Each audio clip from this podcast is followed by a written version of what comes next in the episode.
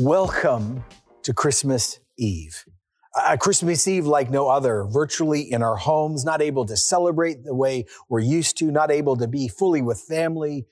If you come from a church background or you come at Christmas, we usually love sitting together in church. Maybe you come from a tradition where you go to a more classic building with stained glass windows and lit candles. No matter where you're coming from or who you are, this is a Christmas Eve like we've never experienced ever.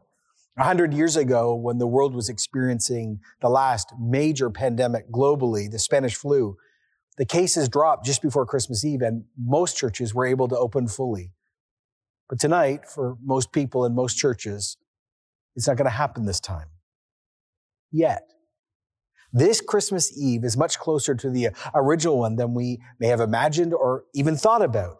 That is why during this very unusual season, we decided to focus on four iconic, famed images within the Christmas story.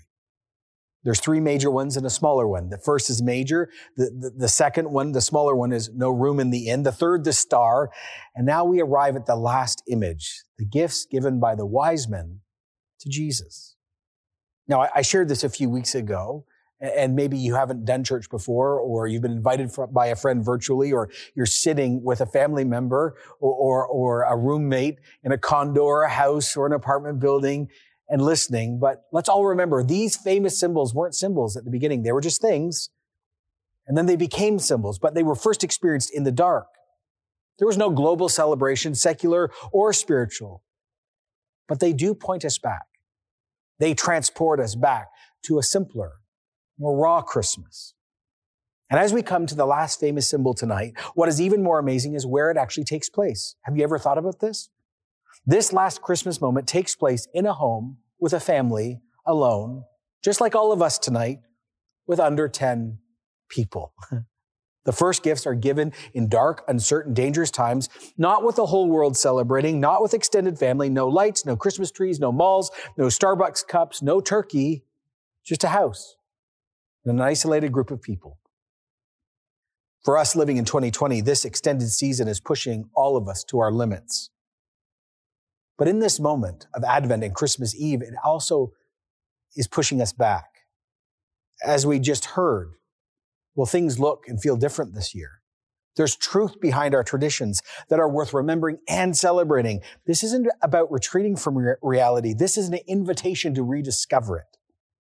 Okay, into the story. Two years has passed since No Room in the Inn and the manger and the shepherds and the angelic encounters. The wise men, you might not know this, have traveled, traveled 900 miles, two years to find this little kid.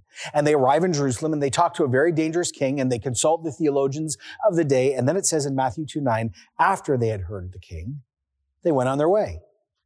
And the star they had seen in the east went ahead of them until it stopped over the place where the child was. And when they saw the star, they were overjoyed. And I shared this last Sunday. Overjoyed is such a strong word. Like winning the lottery, like battling cancer for years and suddenly getting that clean bill of health and ringing that bell, finishing a long journey, finishing a major work project this pilgrimage was so worth it for them. They were finally going to find the person they had been searching for. So they traveled the last 5.8 miles between Jerusalem and Bethlehem to the very place where Jesus and his family lived. This was it, in this small little house. And it says in Matthew 2:11, on coming to the house, they saw the child with his mother Mary, and they bowed down and they worshiped him. So after two years of work and giving up money and jobs and time, what do they do? Their response is they worship Jesus. They worship a toddler, a two year old. Now, again, I know some of you don't ever do church. This is your first time. Some of you might belong to another faith, Muslim, Hindu. Maybe you're spiritual, agnostic, atheist. Maybe you've just become a Christian or you've been a Christian for a long time or you have Christian background. No matter who you are, let me just recap this so we're all on the same page. These kings of the East were scientists and New Agers mixed together. They were astrologers and astronomers.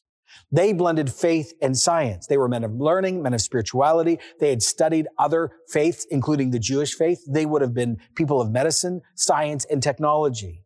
And the scandal that we miss in 2020, the disgrace, the shame, the outrage, the indignity in this moment is that non-Jewish religious pagan scientists were invited by God, who set the star up, to meet him.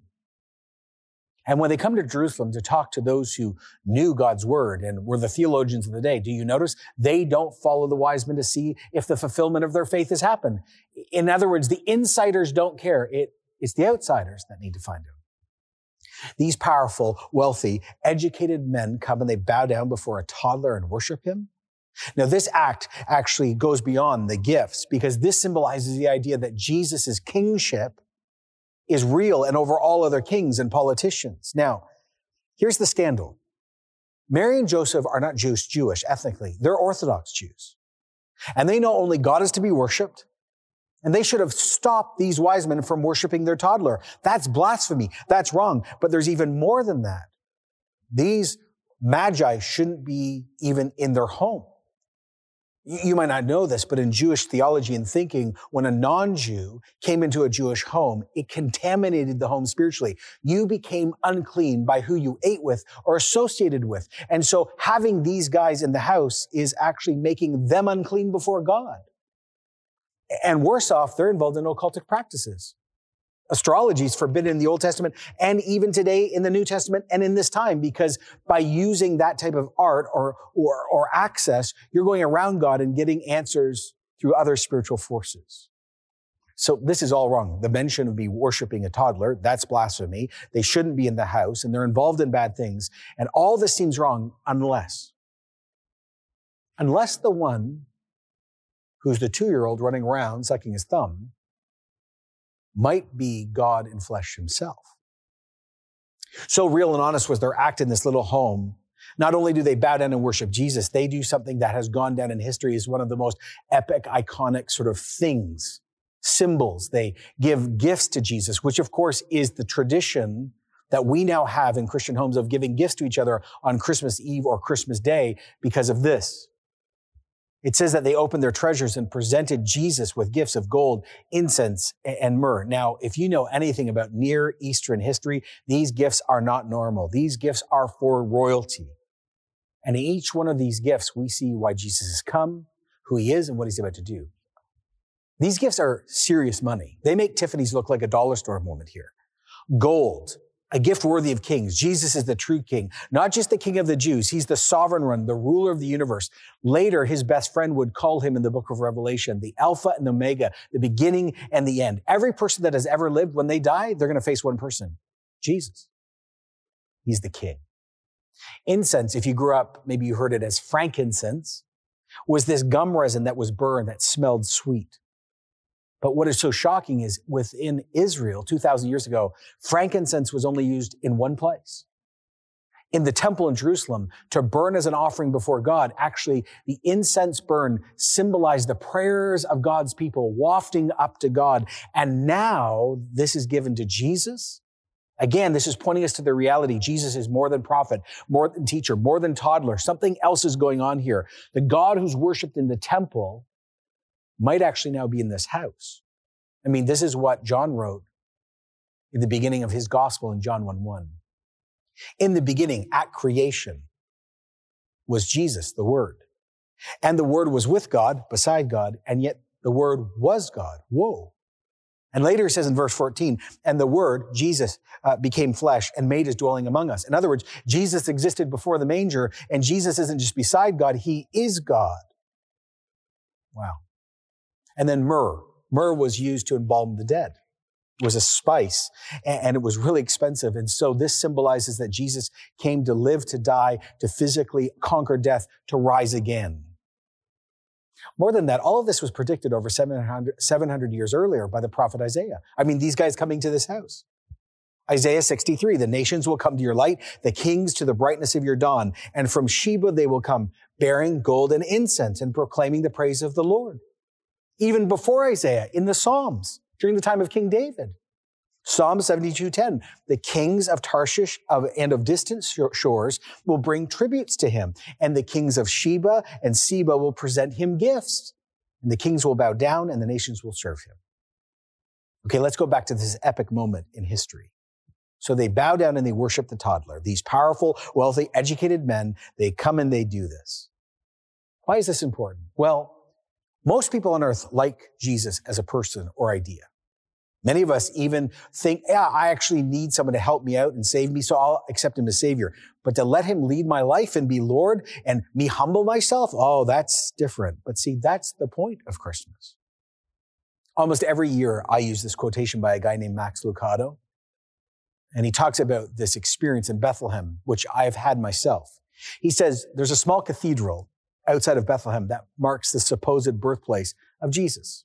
Now, behind the high altar, there in the church, there's a cave. It's a small little cavern lit by beautiful silver lamps.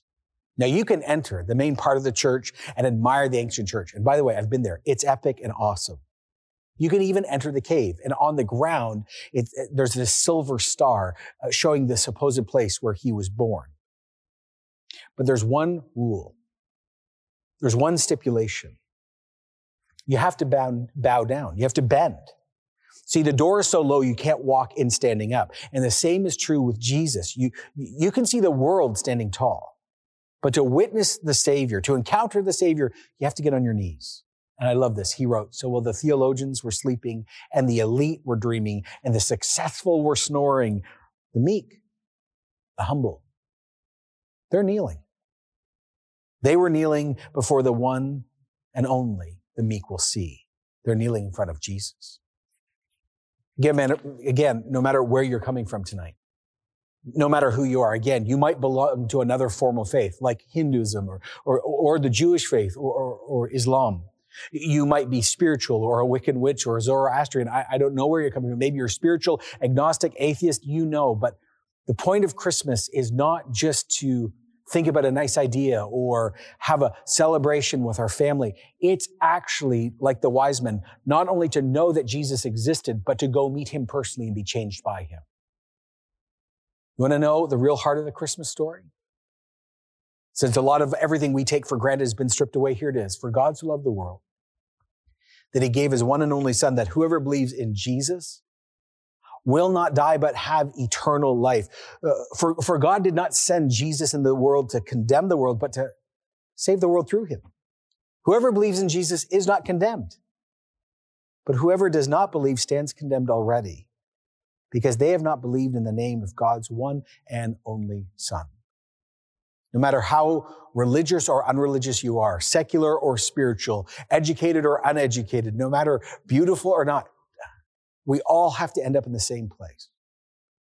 Have you met God? Do you know Him personally? Do you really want to embrace Christmas for real? Then you might be sitting again in an apartment building with a friend or in a condo or gathered as a small family in the living room. But if you have never encountered God through Jesus, then be like these scientists and these new agers who laid down all their understanding and all their experiences and encountered the more important one. Want to move from searching to faith? Here's how you do it. Dear God, pray this. Thank you for sending your son Jesus. So I get to know who you are. Thank you for loving me. Thank you for being with me my whole life, and maybe I didn't even know it. Right now, this Christmas Eve, tonight, God, I want to say, I need a Savior to set me free from my sin, myself, my habits, my hurts, my hangups and also from the death I will experience. I ask you to forgive me for my sins, my pride, my arrogance, my self sufficiency, the dark stuff I've done. I repent, I turn, and I want to live for you. Jesus be the Lord of my life.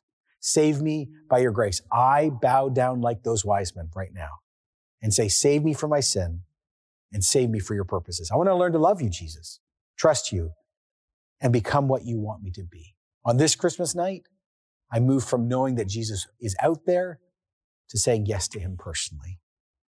And I pray you this in Jesus' name. For us who have already said yes, just a parting thought. Isn't it amazing that God brings shepherds and scientific, occultic wise men and parents to worship Jesus? I mean, who keeps us all together to love each other in all of our diversity backgrounds? I mean, isn't that what church is all about? Where Jesus calls and saves us and we get to know God and we gather around him and he's the one who keeps us together? Don't forget that this season, especially with so much division going on. But the most important thing is this.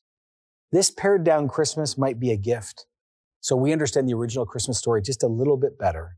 No room in the inn, inhospitable environment, yet light shines in the darkness and the darkness can't snuff it out. Remember, Christmas didn't begin at Chapters or an Indigo or the mall or a Best Buy. It started in some obscure part of the Roman Empire where life was cheap and life was not certain. Yet God moved then and God's moving right now. And don't forget, the reason why we're gathering tonight is to worship Jesus, to give thanks for God, to, to God for sending his son, and to be reminded we're not alone tonight. Just like Jesus with, with, was with his mom and dad and those wise men, he is with us tonight. You might be alone tonight celebrating Christmas, and there's no one with you. You're not alone if you're a Christian. Jesus is with you. We have a tradition here and though we're all virtual all around the world and all around Ontario, we need to do it. If you can grab a candle, it doesn't matter which one, you can even put this online on, on Instagram or on Facebook. Just grab a candle because we want to end this series on the symbols with one last symbol. We're going to light a candle to represent that Jesus is the light of the world. The darkness is overcome by light. And as we do this together, as we light this, we're going to sing that amazing old worship song, O Holy Night, to declare that even in 2020, even in 2020, darkness is overcome, Jesus is Lord, and there's hope for the world. Let's sing together now.